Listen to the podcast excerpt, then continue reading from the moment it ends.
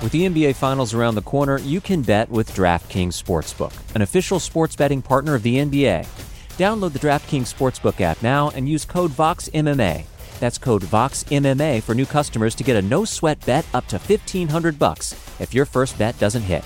Only on DraftKings. The crown is yours. Gambling problem? Call 1 800 Gambler. Or in West Virginia, visit 1 800 Gambler.net. In New York, call 877 8 HOPE NY or text HOPE NY 467 369. In Connecticut, help is available for problem gambling. Call 888 789 7777 or visit ccpg.org. Please play responsibly. On behalf of Boot Hill Casino and Resort in Kansas, 21 and over. Age varies by jurisdiction. Void in Ontario. One no sweat bet per new customer. Issued as one bonus bet based on amount of initial losing bet. Bonus bets expire 168 hours after issuance. See dkng.co slash bball for eligibility, wagering, and deposit restrictions, terms, and responsible gaming resources. You know how to book flights and hotels. All you're missing is a tool to help you plan that unbelievable travel experience. That's why you need Viator. Book guided tours, excursions, and more in one place. There are over 300,000 travel experiences to choose from, so you can find something for everyone. And Viator offers free cancellation and 24 7 customer support for worry free travel. Download the Viator app now and use code Viator10 for 10% off your first booking in the app. Find travel experiences for you. Do more with Viator. You're listening to the Vox Media Podcast Network.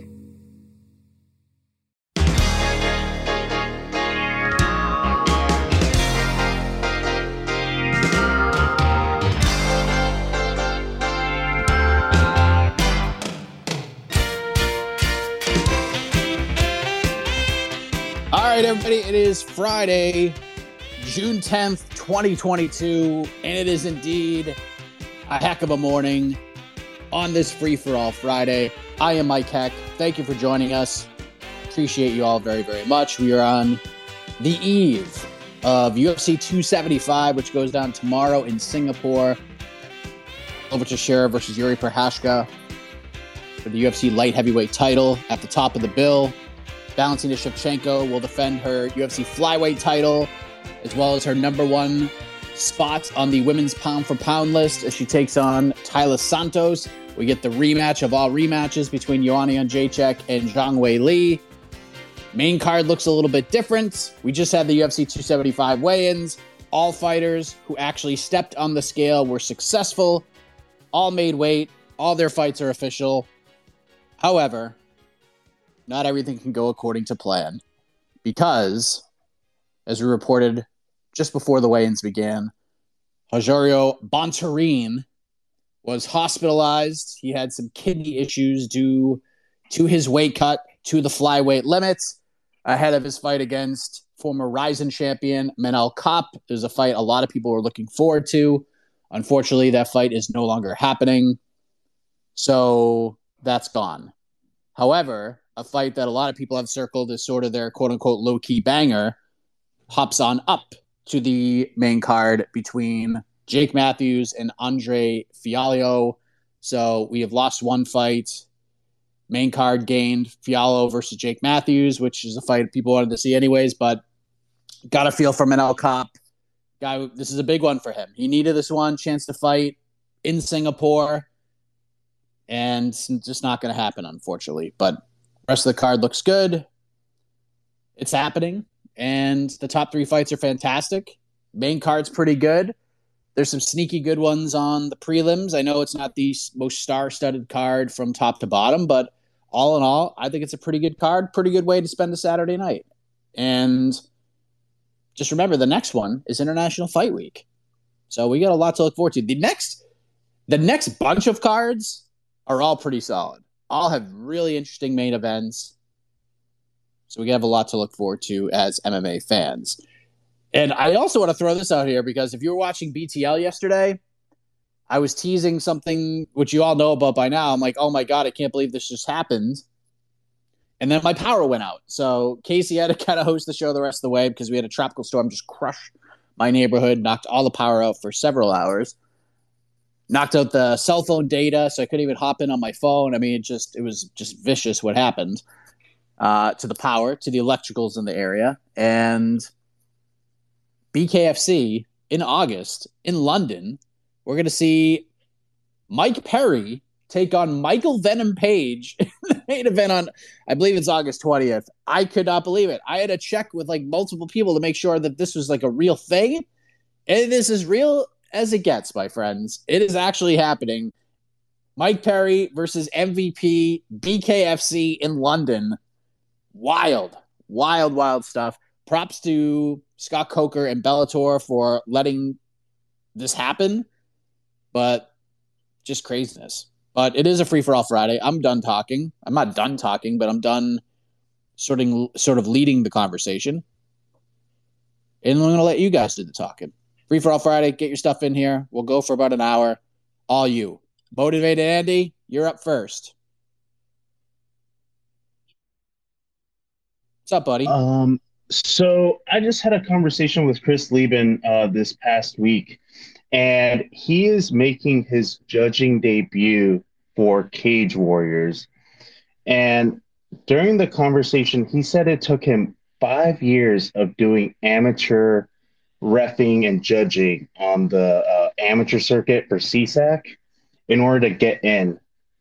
Do you know if I know that CSAC is kind of, you know, they're the cream of the crop in terms of athletic organizations or whatever for states.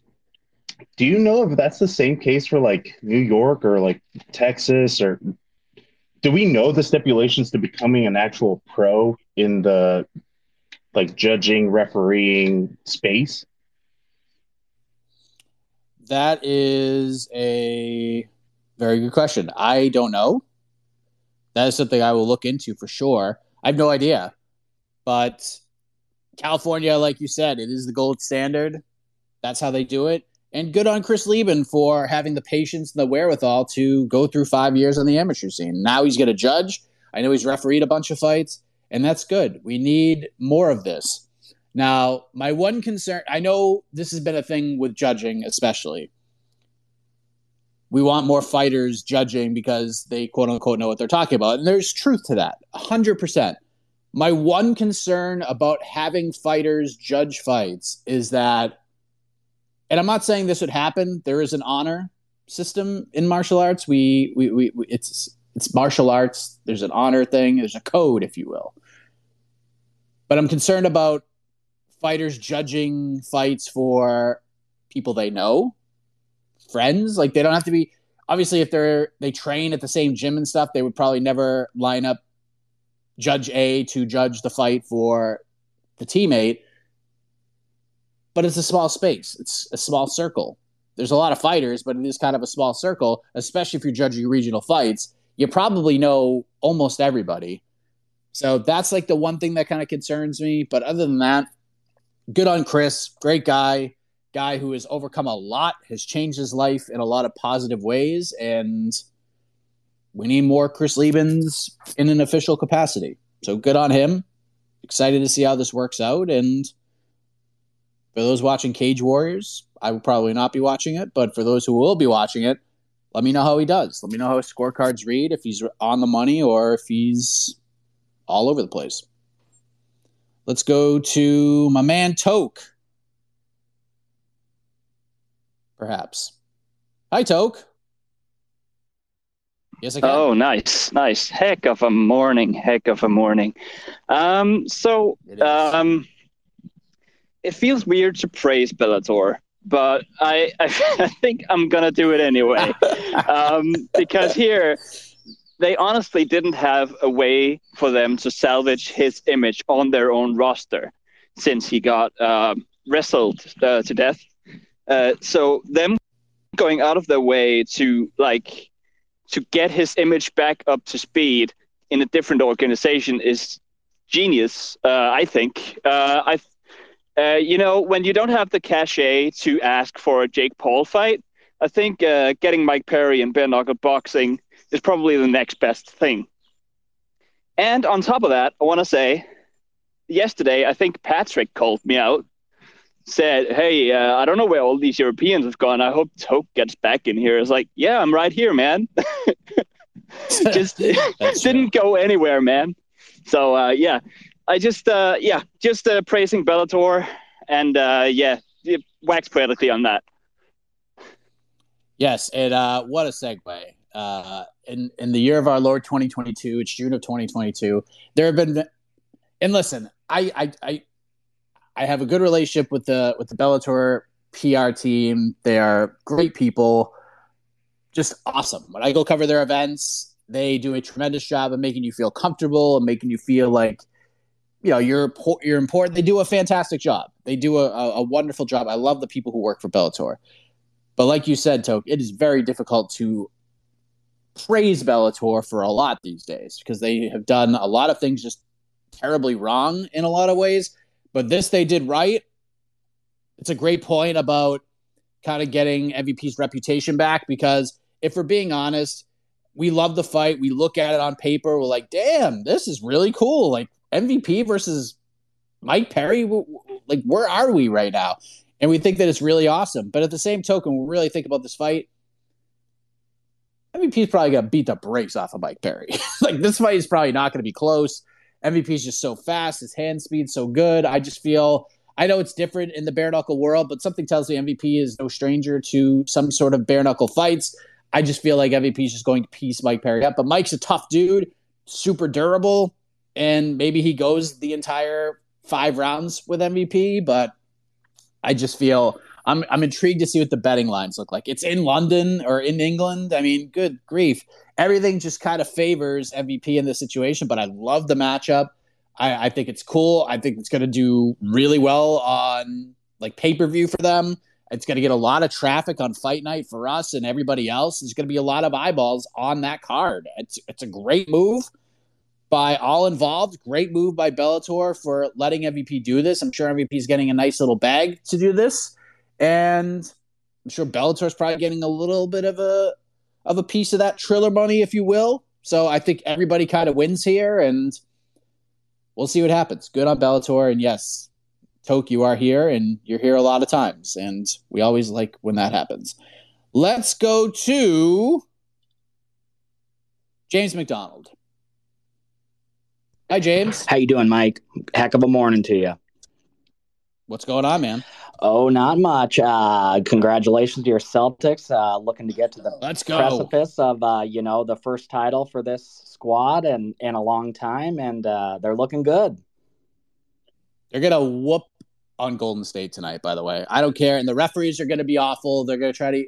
It's gonna be favoring Golden State, so we can even up the series, but it doesn't matter. Golden State is shook right now, and I love You're gonna have Chris Ty- Chris Tognoni in there repping tonight. Let's go. uh, well, uh, well, firstly, since we just talked about that, who would you? Who's your pick for MVP? Brown or Tatum? Oh wow, um, it's a little early right now. Yeah. I mean, the MVP of the last game is Williams for me. Yeah, I mean, he was just he was so pivotal on both sides of the floor, hustling guys on one leg. and he's trying to, to get down there. He was he was in everybody's face. It was incredible. He played out of his mind, especially on one leg. But yeah, Tatum played out of his mind. Brown's been great. Marcus Smart's been great. Love it. I loved loved that effort in game three. Absolutely. Okay, so anyways, uh, I saw there was a lot of you know uh, tweeting back and forth about Hamzat and uh, remember the decision uh, fighting in August, I believe, or maybe September, October, one of those months. Anyways, uh, I thought it was interesting because you know that's a step back in rankings for Hamzat, and it kind of seems like a tune-up fight for him. What I'm wondering though is, to me, I think that where he's got something to prove is more in striking, and this wouldn't really be a tune-up in that regard. It would be more along the lines of something he's already proven to be outstanding at, and you know, grappling and uh, on the ground. I'm wondering if he does want to take a tune-up fight. Who do you think would be the best option? Uh, that's an interesting question. I mean, listen, if if you're going to take another fight, because I mean, Chimaev could fight for the title right now. He could jump over Leon, fight for the belt, and no one's going to complain except for Leon and fans of that area. No one's going to complain. I have been the driver of the train that let's let Usman sit out a little while longer, and let's just do Leon Edwards versus Hamzat Chimaev for the interim welterweight title. That has been the fight that should have been made since November. Since Usman beat Covington the second time, that was the way to go. Just do that because Leon gets his title shot. Leon gets the bump and pay. Hamzat gets a, a big main event spot. This is as interesting as Leon Edwards ever gets. Everything works out. And if Leon somehow beats Chimaev, a fight with Usman is way more interesting. It's way more compelling. It's a bigger fight. It does pretty well on pay per view. People will start to care about Leon Edwards more than they do now. And if Chimaev wins, it just puts an exclamation point on what we already think of Hamzat Chimaev. So that just makes that fight with Usman even bigger as well. It doesn't appear that's happening it looks like we're it looks like Chimaev's going to be out for a little while. Maybe I mean obviously that fight with Gilbert Burns was crazy, but I don't think that the timing will line up for that. I think Usman will probably be back before October, but now we have this sort of back and forth between Chimaev and Belal Muhammad, and Sean Brady has called out for Belal Muhammad as well. Now, in my eyes, I think that's the fight to make. Sean Brady versus Belal Muhammad. I like that fight. It'd be very interesting. I understand for Belal, it's a little bit of a step back, but at the same token, I think it lines up perfectly. We're, we're lining up guys who, in terms of interest in people, that's pretty much where they're at right now. Star power, everything, they're lined up perfectly. Here's the mistake Belal Muhammad made, and he made it two fights in a row. He's coming off these big wins. He gets on the microphone and his callouts are horrendous. They're terrible. They make no sense, and there was zero chance any of those fights happen. I tweeted right after Belal's last fight when he beat Vicente Luque. I said, "Do not call out Usman and do not call out Covington. Go straight for Chimaev. Get after it." And what does he do? He calls out Colby. What are you doing? What are you doing? if he had gone out and just called Chimaev out right there, and we were fresh off the Gilbert Burns fight, say, hey, pull a GSP. I was not impressed by your performance. I think you're beatable. And guess who can beat you? Me. Me. Belal, remember the name Muhammad. I'm going to beat you. Meet me whenever, wherever. You're going down, son. Drop the mic. Get out of there. He probably has his fight on the books right now. But he didn't do that. He called out Colby. And then before that, he called out Usman. He had zero chance of getting either of those fights. Zero. Less than zero. It's hard to get less than zero, but he had less than zero chance of getting either of those fights. Luckily, timing has worked out where this fight might actually happen. But it wasn't, I can guarantee you this is not the UFC's first selection. Muhammad might just luck his way into this fight. And if you're Belal, this is this is the only fight that makes sense for you because if Chimaev takes it, this is your this is it. This is your opportunity. I'm sure he knows deep down he has one chance to fight for the title because it's not going to happen again. He fights for the belts and he wins. Good on him. I like Belal Muhammad a lot. But if he loses, it I mean it's going to take years for him to get back to another one. And the best, and it's probably at this point right now, it's probably going to take another two years to get to a title fight, anyways, just because of the names in this division, Chimaev, everything. It's going to take a long time for him to get there. But the quickest route for him to get to a title fight is by beating Chimaev, which is why I said after the win over Luque, just go after Chimaev, call him out, get that fight, and win it, and then you're right there. But if he fights a Sean Brady or fights somebody else, it's not happening. Like he's it's probably not getting a title fight. So I don't know. Good on him if he gets it. I wish him all the luck in the world. Makes sense to happen in October. We'll see what happens. We shall see what happens. We're this close to crowning an NBA champ, and with the action heating up on the court, it's even hotter at DraftKings Sportsbook, an official sports betting partner of the NBA. Download the DraftKings Sportsbook app now and use code VOXMMA. That's code VOXMMA for new customers to get a no sweat bet up to 1500 bucks if your first bet doesn't hit. Only on DraftKings. The crown is yours. Gambling problem? Call 1 800 Gambler. Or in West Virginia, visit 1 800 Gambler.net. In New York, call 877 8 HOPE NY or text HOPE NY 467 369. In Connecticut, help is available for problem gambling. Call 888 789 7777 or visit ccpg.org. Please play responsibly. On behalf of Boot Hill Casino and Resort in Kansas, 21 and over. Age varies by jurisdiction. Void in Ontario. One no sweat bet per new customer. Issued as one bonus bet based on amount of initial losing bet. Bonus bets expire 168 hours after issuance. See dkng.co slash bball for eligibility, wagering, and deposit restrictions, terms, and responsible gaming resources. Support for this show comes from Atlassian. Atlassian software like Jira, Confluence, and Loom help power global collaboration for all teams so they can accomplish everything that's impossible alone. Because individually we're great, but together we're so much better. That's why millions of teams around the world, including 75% of the Fortune 500, trust Atlassian software for everything from space exploration and green energy to delivering pizzas and podcasts. Whether you're a team of two, 200 or 2 million, or whether your team is around the corner or on another continent altogether, Atlassian software is built to help keep you all on the same page from start to finish.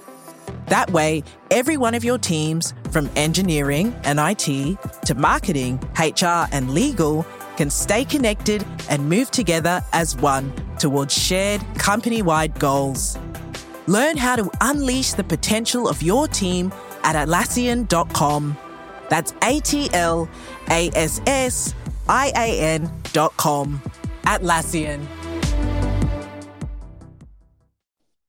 Let's get Justin Phillips in here.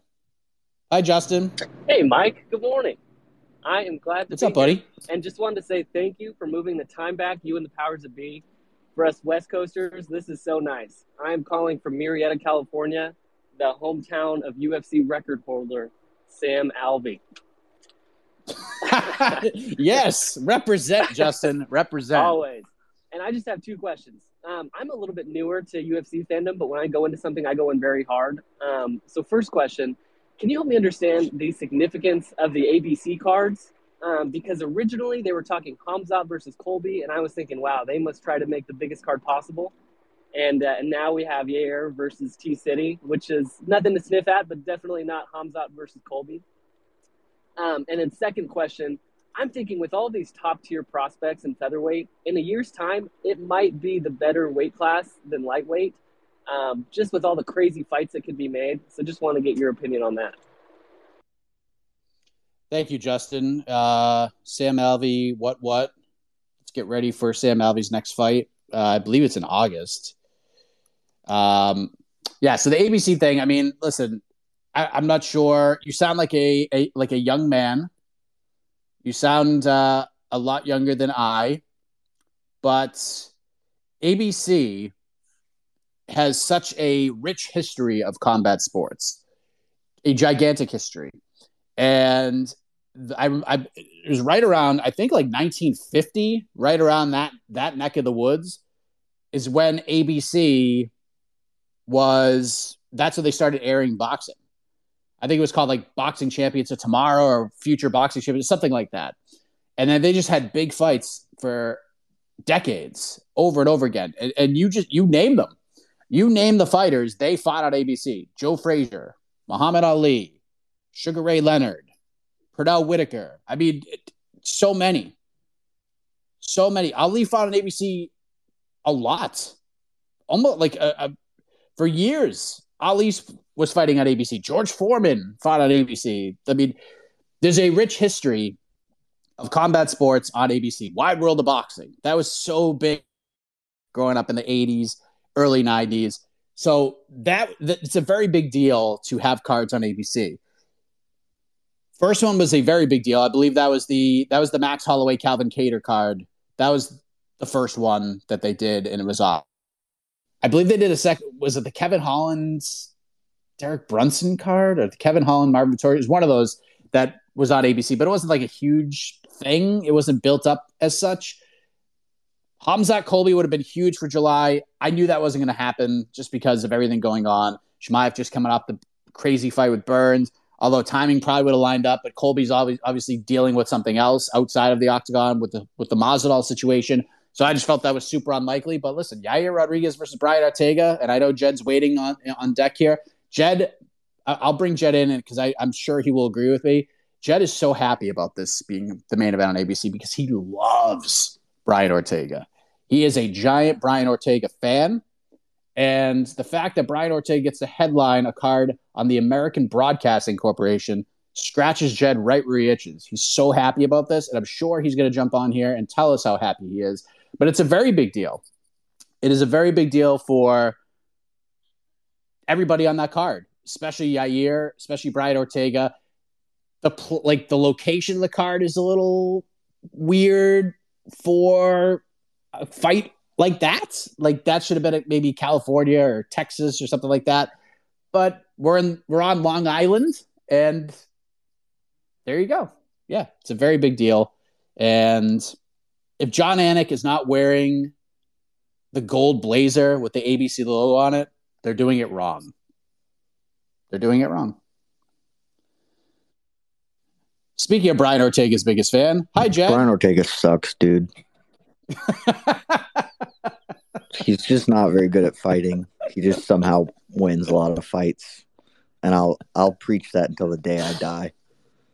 Um, I know you will. What's up, buddy? Oh, I was just calling to respond. Uh, featherweight's never going to be better than lightweight. Lightweight's the best division. It's been the best division for a decade plus. It's always going to be the best division because, I mean, broad strokes, that's where the most human beings walk around at. Uh, but featherweight might be able to surpass bantamweight, which is a great division, but gets overly loved by some people in this space.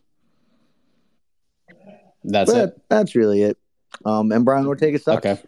That's important. important to close, start and close on that note. You have a heck of a morning, Mike. Thank, thank you, buddy.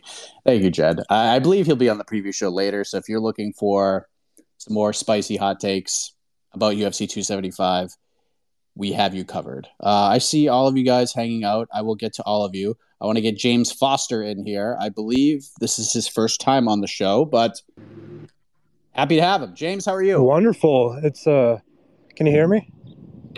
Yes, sir. Man, it's hard to follow Jed Meshew. The dude's a goat. but uh, yesterday I had a craving to watch some Cain Velasquez old fights, which kind of raised the question to me um, what matchups do you wish that you could have seen with both fighters kind of in their prime? Like, I really wish we would have been able to see Stipe and Cain and even Anderson and um, Jon Jones when both of them were still champs. So that's kind of my question to you this morning. And uh, before I go, Mike, I have to say uh, I've been with you on Glover first round submission from the start. And I feel like I owe you an apology because I thought you were crazy about having um, Khamzat and Edwards for the interim championship, but as it looks like that might happen. But either way, even if it doesn't, I give all my off points to you. Um, I love you guys. You guys are a great part of my day. I'll hang up and thank you for taking my question. Thank you, James. What a what an excellent first call on the program. Yeah, I mean, I'm with you on a lot of that stuff. Fights that got away, man, I mean, this is this is tough. You mentioned Cain Velasquez. I mean, there's a lot of Cain's one of the biggest what if stories in the sport because he was just so talented. Just so talented. Injuries just hindered him. We never got to see how great he actually could be. But I mean, he got into the UFC, and I know this is 2008, but he was in the UFC at 2 and 0 and just running over people. Won the title, ran over Brock Lesnar. I'm sure Jed Meshew made some money on that fight. Then we have, I mean, just just the run that he was on, the JDS fight on the Fox debut, Bigfoot Silva, JDS again, Bigfoot Silva, JDS again. Cain is just a madman. He's just he's just a madman. So he was so good, and we never really got the chance to see how good he was going to be. Now there's a couple there's a couple that stick out to me that we never got that there was some energy behind. And I feel like Fedor is involved in quite a bit of them. Like Fedor Randy Couture was one back in the day that people really wanted, and it couldn't happen, and that was kind of the big fallout between the UFC and Randy Couture to begin with. I remember I was in Dallas. I spent a summer in Dallas, and there was a UFC card in Dallas. Um, I'm trying to remember which card it was. Um, I don't remember, but I remember being there, and there was talks about doing Brock Lesnar versus Fedor. The UFC was trying to put that fight together to headline that Dallas card, and it never came to be. I, I actually don't even remember the main event. I remember Mirko Cro Cop fought on the card.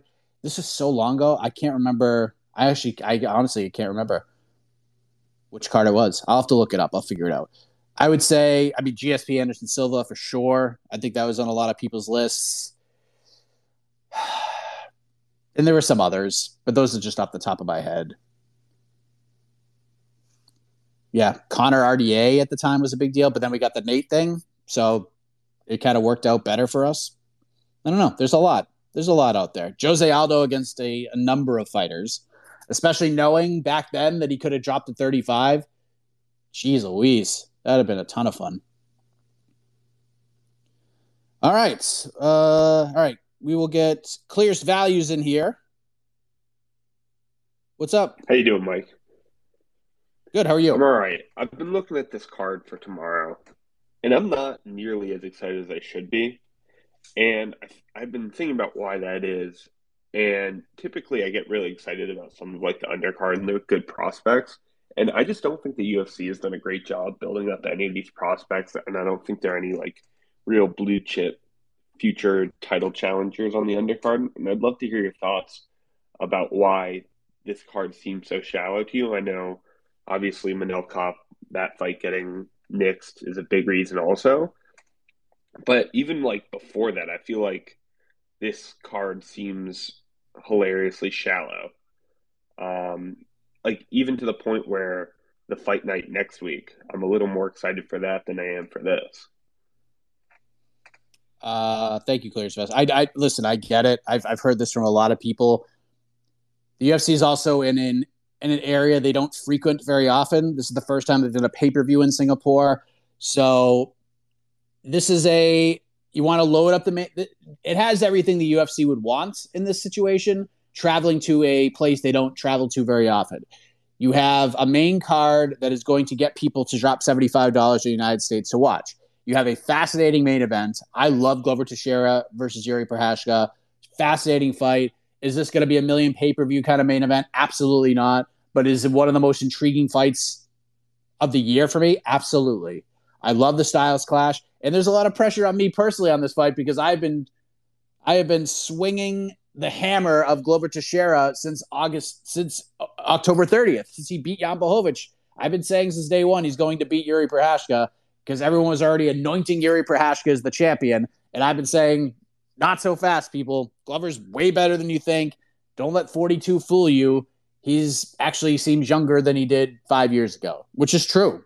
Which is true because he's not drinking as much. He's healthier than ever. He's taking things seriously, but he's also doing so very relaxed, very free, which is a big factor for me in this fight. And on the other side, we want to get people into that stadium right away.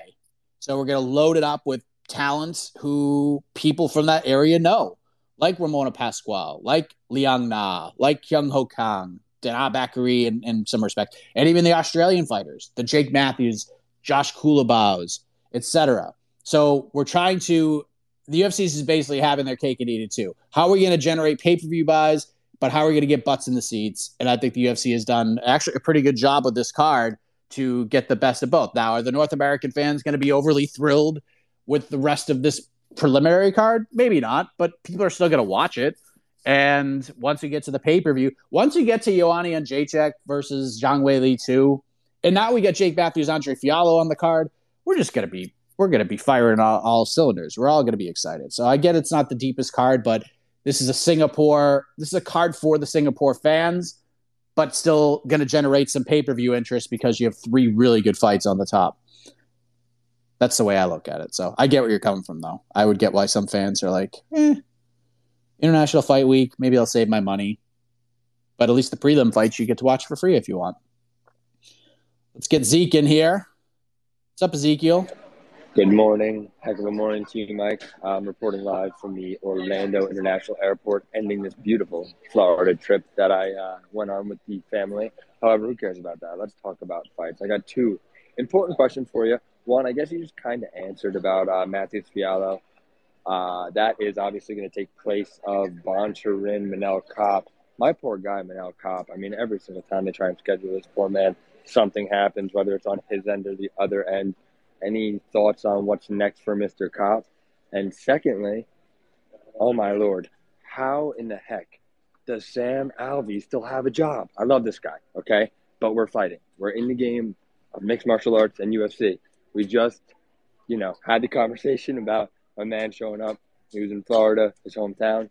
We just lost Nicholas Dolidze in the welterweight division. We're losing other contenders daily. I guess you could see from that UFC roster bot. He was actually in here yesterday, weirdly enough. Uh, but either way, I'm just interested to see how many times we're gonna have to see my poor man Sam Alvey go in there and just get steamrolled just for his mental health, man. I just feel bad for him.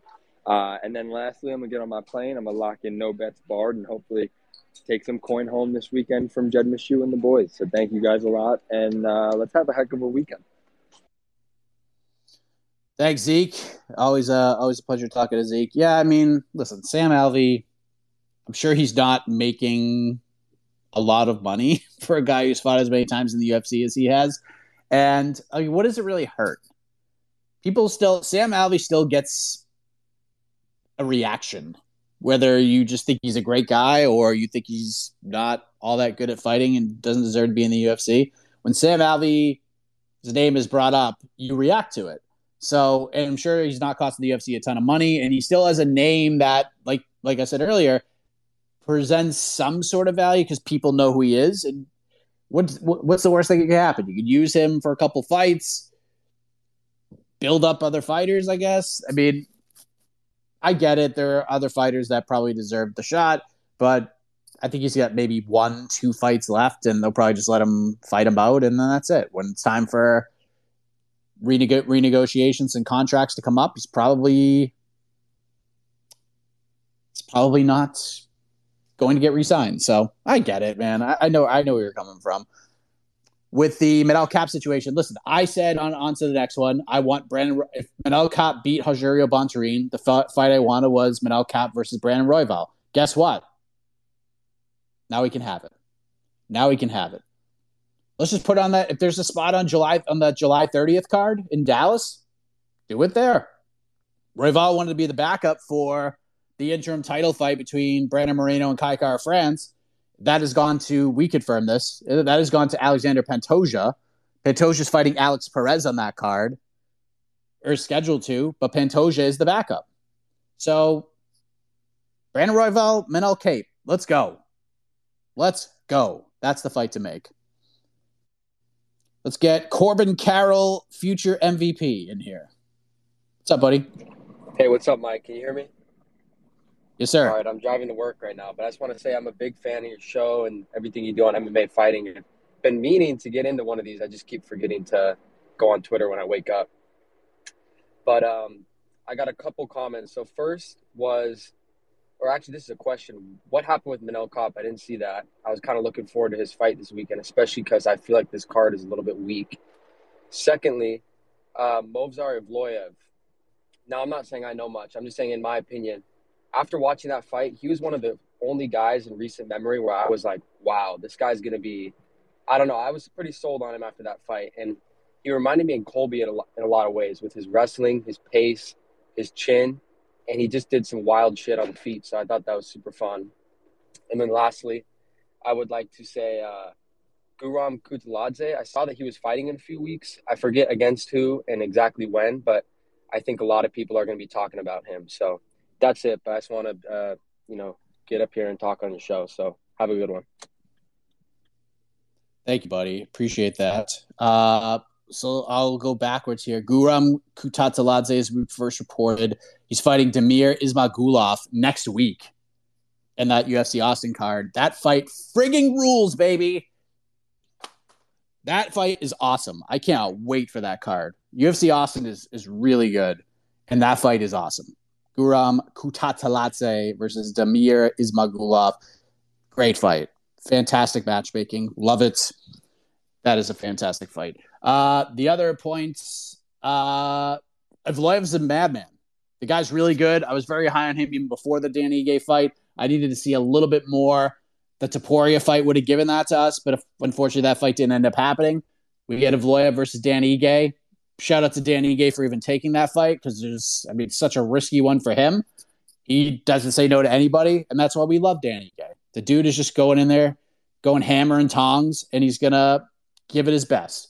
Fortunately, his best wasn't good enough, and Evloev just kind of ran him over. Evloev is really good, and he's a guy who I think in the next two years will fight for the UFC title. I think he's that good. I think he's a problem for a lot of these guys right now. So maybe he gets.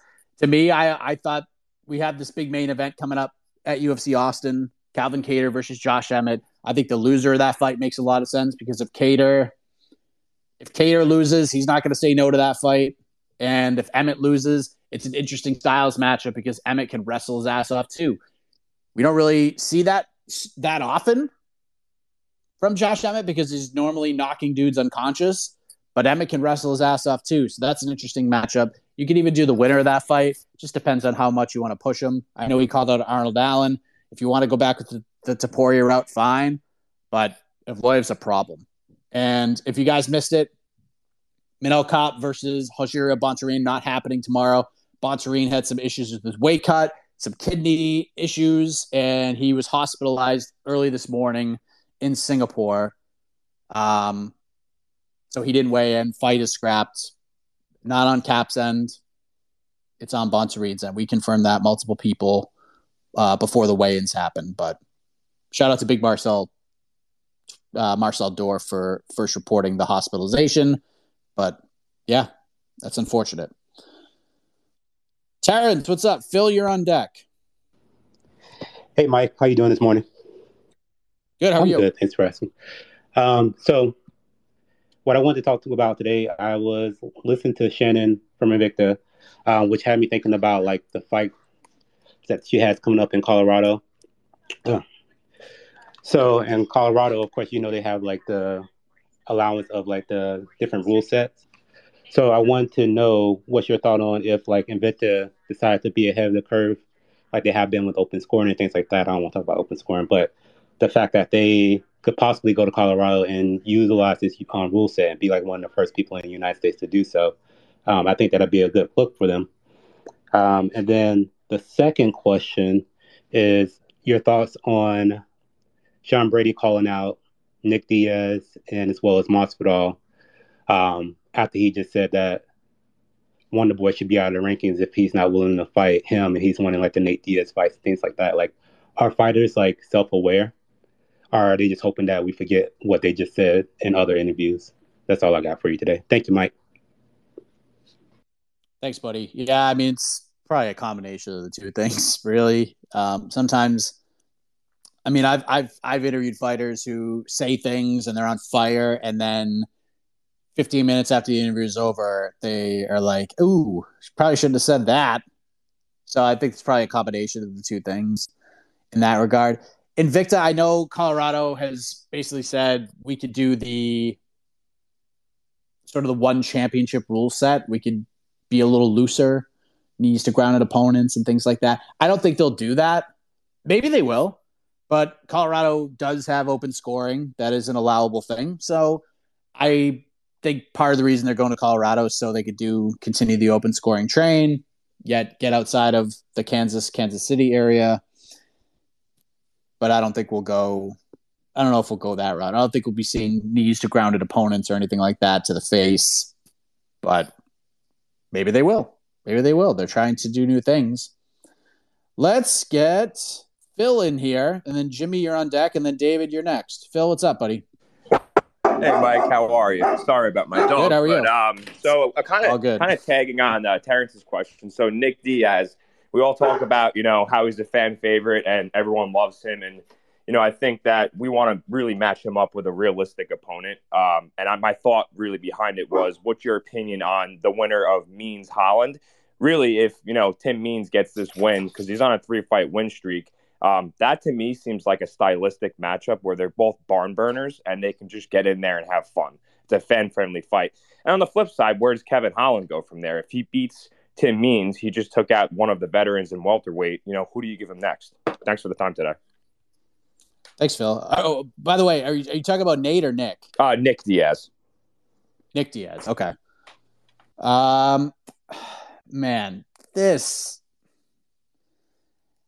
I mean, to me, I just don't know if I want to see Nick fight again at all after the Robbie Lawler fight. I know he had his moments and he went in there and scrapped and did all that stuff, but physically didn't look all that great. He said a lot of pretty disheartening, kind of scary things in the build to the fight.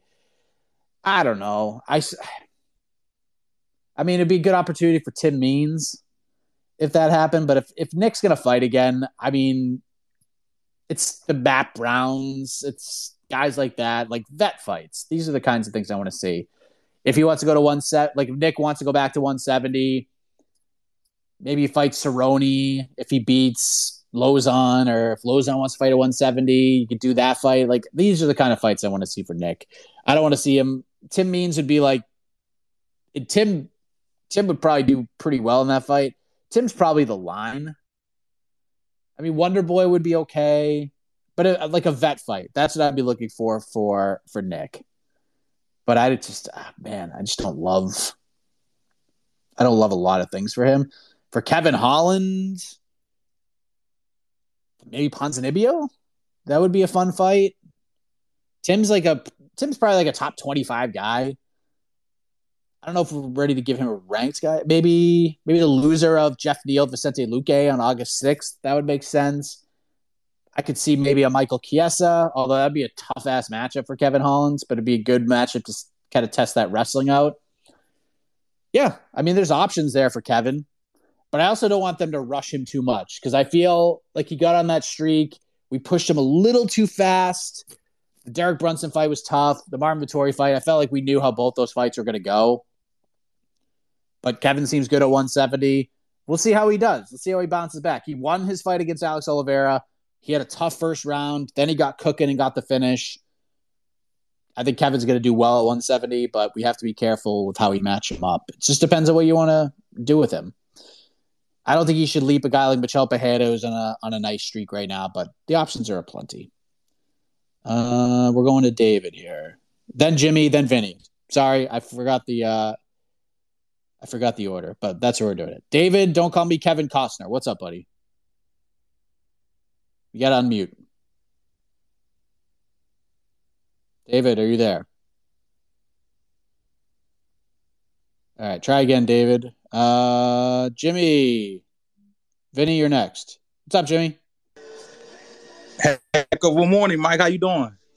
Jimmy Wang Yang in the house. I like that pun. David, don't call me Kevin Costner. That that was funny. but I wanted like Chris Berman. I wanted to talk about. I know how everybody keeps saying we need to have like less expectations for Joanna and Weili too. But I think we're still going to get a great fight because they both keep talking about the adjustments that they've made and the different, you know, the different ways that they're going to attack it based off of the first fight. So I, I still think we're going to get a great fight. It's going to look different, but those are those some sometimes be the best fights where you got to change up your game plan and maybe your opponent change up theirs because you still might get a firefight because now what's working for both of you may you may have to alter that as well. And then Valentina said something that made me realize I think why she's so good. She says she's not worried about like 10 defenses in a row, 12, like those type of milestones. She says she's worried about what what I took from it, she's worried about getting more dangerous and adding more weapons to her arsenal, just trying to find out. She said her limit as a human. That that is some scary stuff to hear from somebody that's probably already the best. She wants to test her limit. But thanks, Mike. Have a good morning.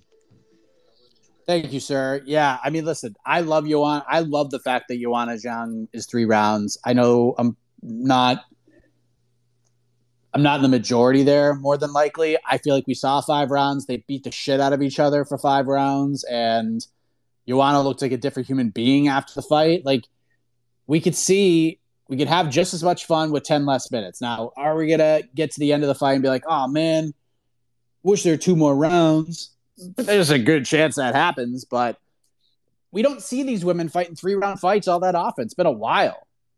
Joanna, I think she's only had one three round fight in the last since she before she won the belt against Carla Esparza. It's just a bunch of title defenses. And she lost to Rose, and she fought Rose again, and then she fought Valentina, and then I think she fought Tecia Torres in a three rounder. But then she fought Michelle Waterson in a five rounder, fought Zhang Weili in a five rounder, and then Zhang hasn't fought in a three rounder since before she fought for the belt. So I mean, I'm curious to see how each woman approaches two less rounds and 10 less minutes. I like it that way.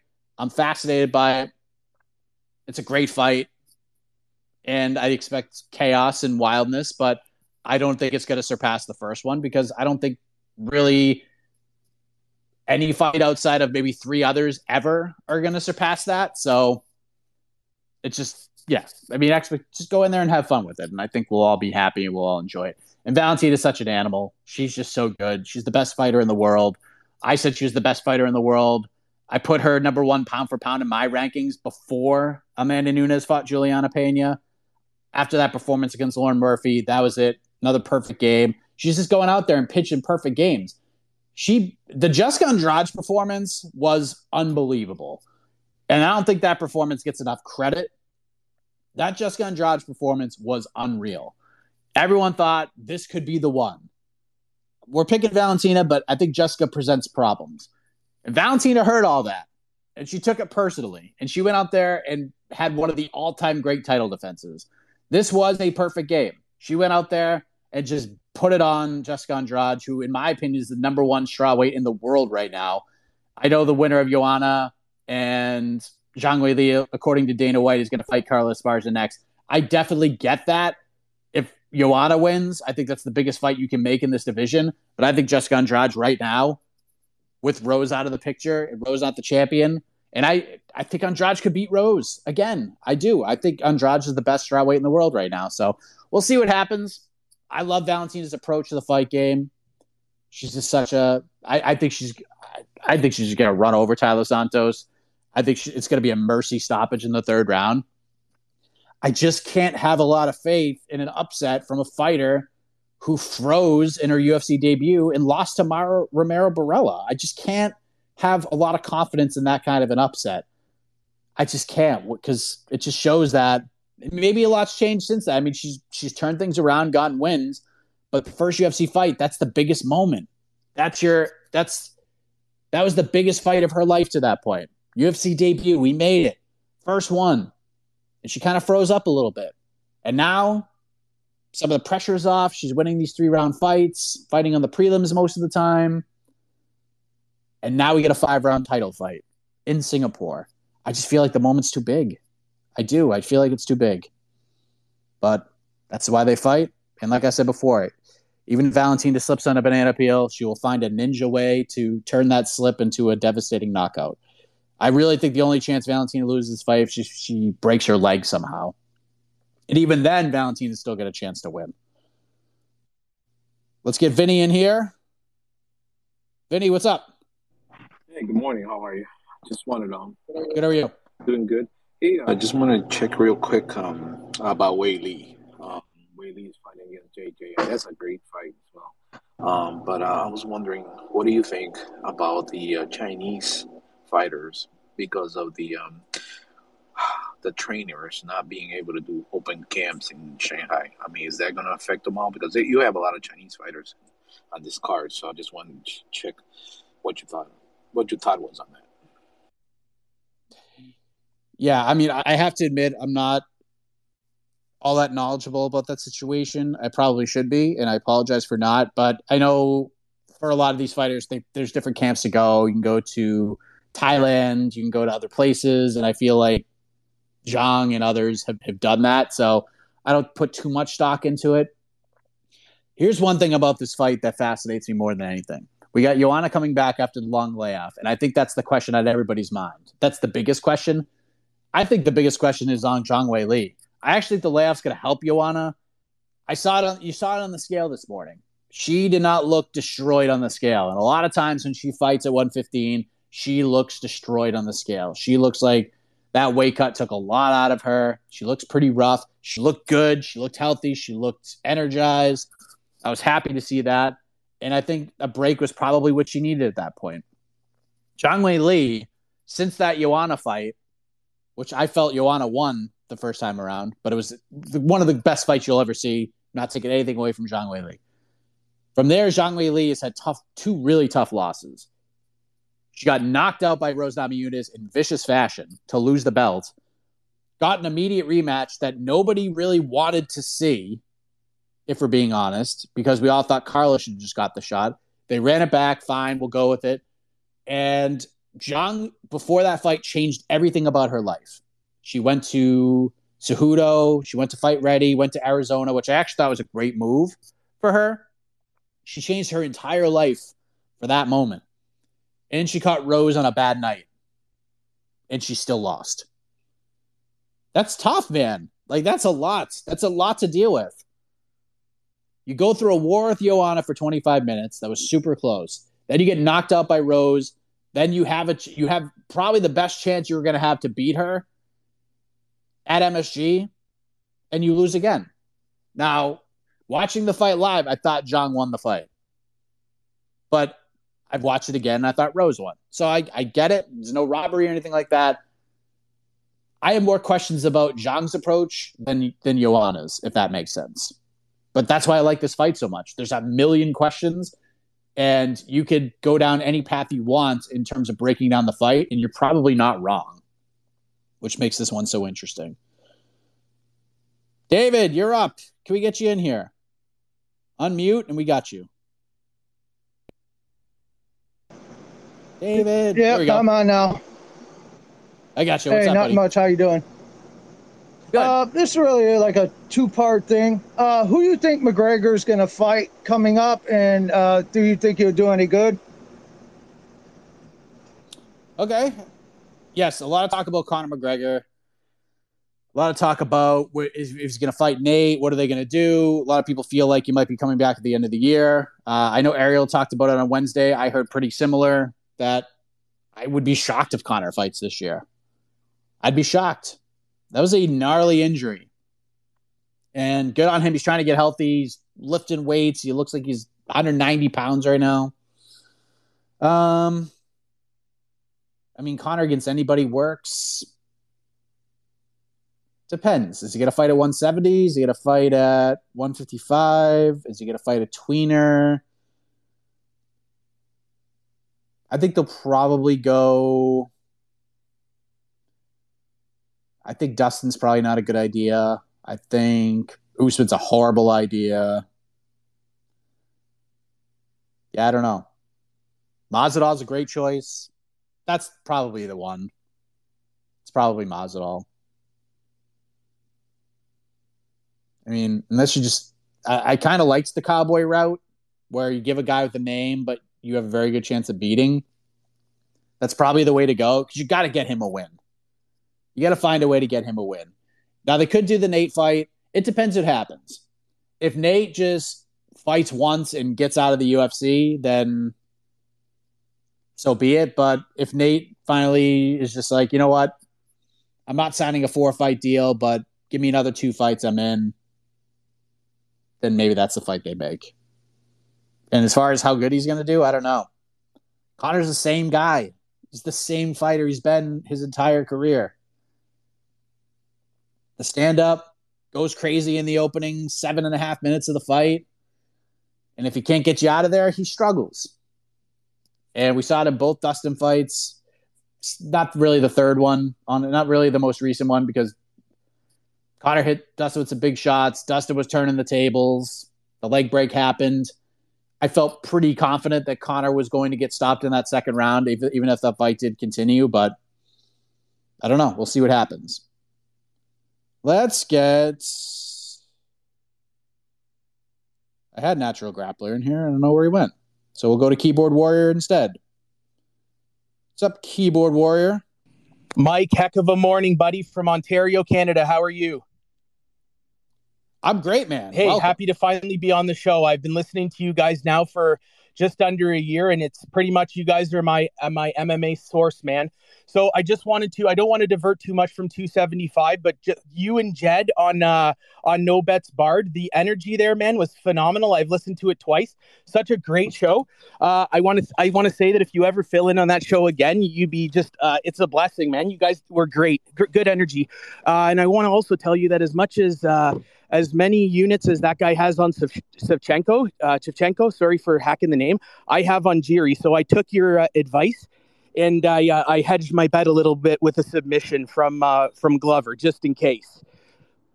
So wait a minute, wait a minute. You're going all like so. You're basically going all in on. I Yuri? believe that Yuri is the most vicious man in the UFC besides Francis Ngannou. There's no other person in the cage I would rather get into, like not get into, besides Ngannou. And second would be Jiri. That guy scares the heck out of me. That Reyes the year and knockout of the year, you're you're bang on, man. You are absolutely bang on. You, who Oh no. on my list? He's dangerous. Guy would kill me, man. Question though, not my question. My question is actually since it's free for all Friday, I've been trying to get a hold of Jed and he hasn't answered my tweet, but that's okay. I'm going to keep tweeting at him. My question I've been waiting to ask all of you guys is why are we sleeping on Renan Ferreira? The guy is an absolute animal. I know this is PFL and I'm kind of diverting away from 275, but that's what I'm going to leave you with this morning, man. Can somebody tell me why this guy is not signed in the UFC? Am I missing something? Because he is a problema. Nine and two with seven knockouts. That guy in the like nobody talks about him. I just I'm, I'm crapping my pants over here, wondering why this guy is, has no clout. That's what I'm leaving you with, buddy. When my son graduates, I'm going to be wearing a uh, a suit as well to his graduation. I want to tell you something. I'm actually serious. I know I'm not someone who goes to the website a lot. There is nobody who's listened to more podcasts from you guys in the last six months. I have had every single download on Spotify. I have heard from you guys from one to like from uh, minute one to the end of all podcasts in 2022. I'm getting my no bets Bar shirt and I'm going to tweet at, uh, I'm getting it made. I'm going to tweet at uh, Jed. I finally want to get a response from that guy. So have a good day, man. Uh, heck of a morning and heck of a weekend. Cheers to 275 and talk to me about Renan. I'm offline. All right. Wow. I mean, gotta love that passion. Dig it. I appreciate the kind words. Yes, I had a lot of fun doing No Bets Bar with Jed. Jed said he needed to fill in. I stepped up because it was something that I don't really do all that often. I don't really talk about gambling. I'll make picks and I'll look at betting lines and just think about different things from that end. Just on ba- making my picks, but I don't. I don't bet money on fights. I just feel like the role I'm in, I can make picks. That's as far as I'll go. Um, Jed's our Jed's our gambling guy, so bet away.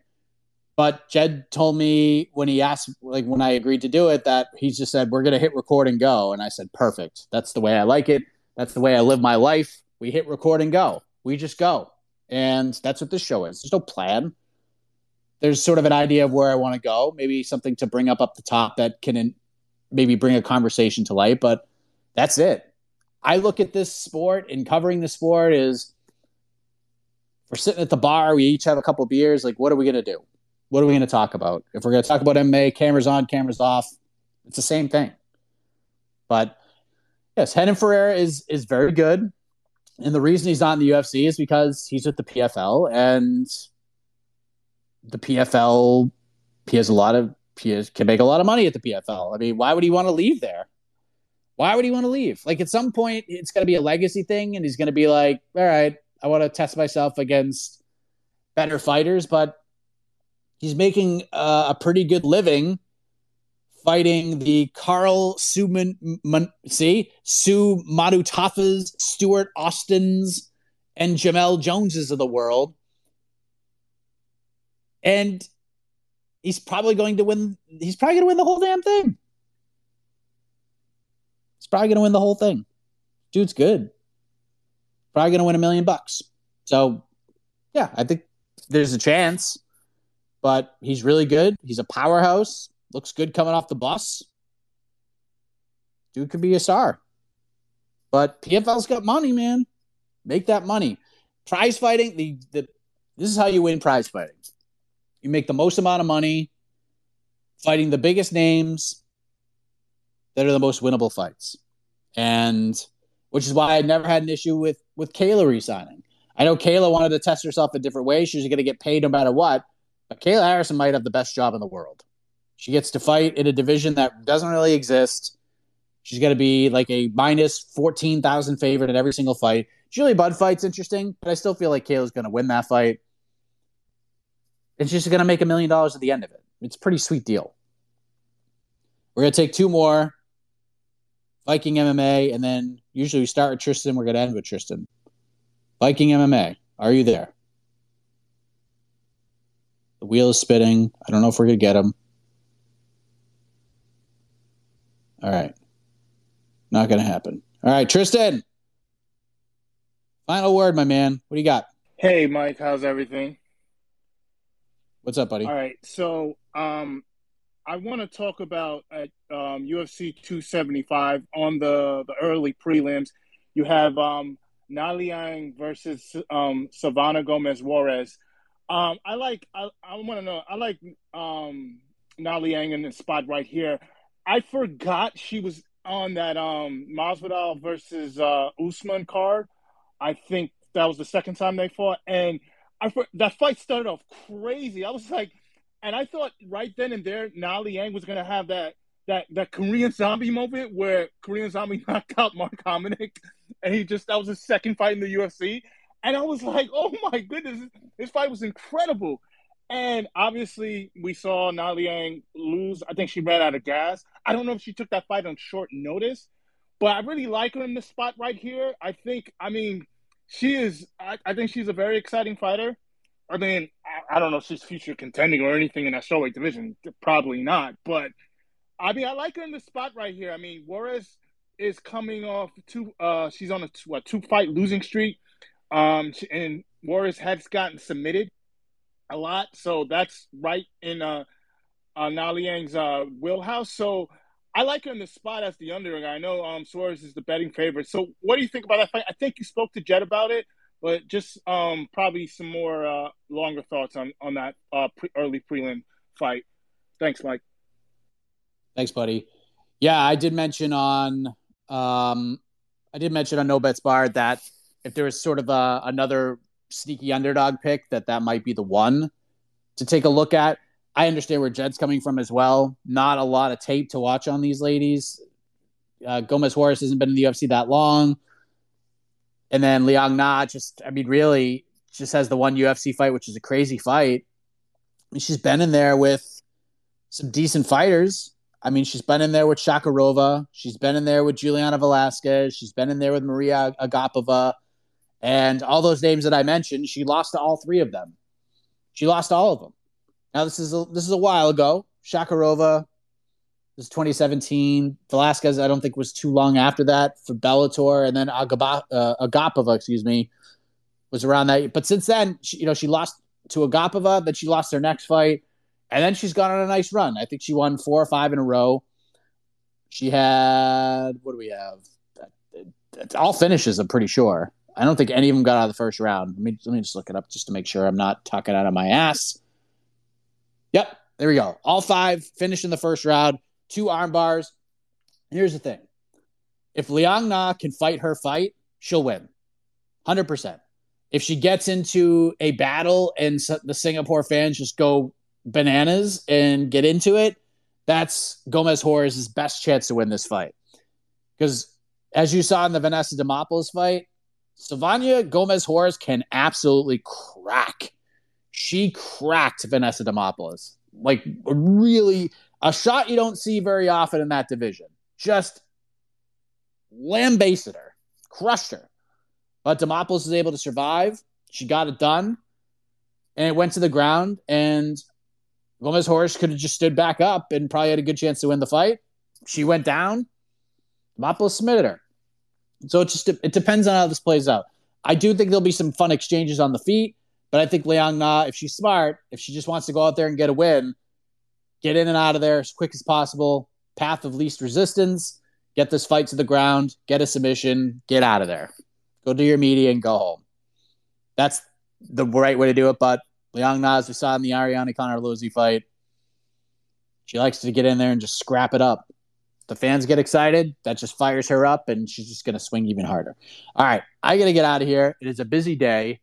We have our UFC 275 live preview show going down at 7 p.m. Eastern. So normally it's a three. We're going at seven because Jose's got to join us. It'll be 7 a.m. over there when I let this man sleep a little bit. You know, I think it's only fair of us before we do these preview shows. Uh, and then we'll have the People's Pre-Fight Show, which, by the way, uh, People's Pre-Fight Show is being moved. It's being moved because the card now starts at 7 p.m. Eastern. So I think we'll do the People's Pre-Fight Show like 6:15 instead of 5:45, and that's it. I mean, really, that's it. I don't even, I'm just kind of rambling at this point, but I got to get out of here. Thank you very much. Appreciate all of you guys for jumping in. Yesterday's show, it, according to the live numbers, was the biggest we've had since we started doing this. Today, I think we're doing pretty well as well. And I appreciate all of you for jumping on. You guys are the best. Have a heck of a Friday. Have a heck of a morning. We love you.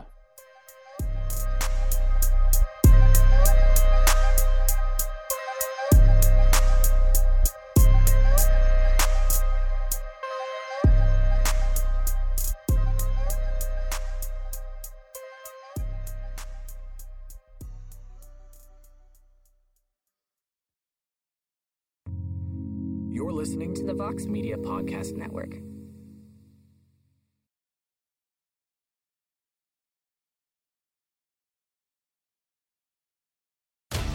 With the NBA Finals around the corner, you can bet with DraftKings Sportsbook, an official sports betting partner of the NBA. Download the DraftKings Sportsbook app now and use code VOXMMA. That's code VOXMMA for new customers to get a no-sweat bet up to 1500 bucks if your first bet doesn't hit. Only on DraftKings. The crown is yours. Gambling problem? Call 1 800 Gambler. Or in West Virginia, visit 1 800 Gambler.net. In New York, call 877 8 HOPE NY or text HOPE NY 467 369. In Connecticut, help is available for problem gambling. Call 888 789 7777 or visit ccpg.org. Please play responsibly. On behalf of Boot Hill Casino and Resort in Kansas, 21 and over. Age varies by jurisdiction. Void in Ontario. One no sweat bet per new customer. Issued as one bonus bet based on amount of initial losing bet. Bonus bets expire 168 hours after issuance. See dkng.co slash bball for eligibility, wagering, and deposit restrictions, terms, and responsible gaming resources. Here's the truth about AI AI is only as powerful as the platform it's built into. ServiceNow puts AI to work for people across your business, removing friction and frustration for your employees, supercharging productivity for your developers providing intelligent tools for your service agents to make customers happier, all built into a single platform you can use right now. That's why the world works with ServiceNow. Visit servicenow.com/ai for people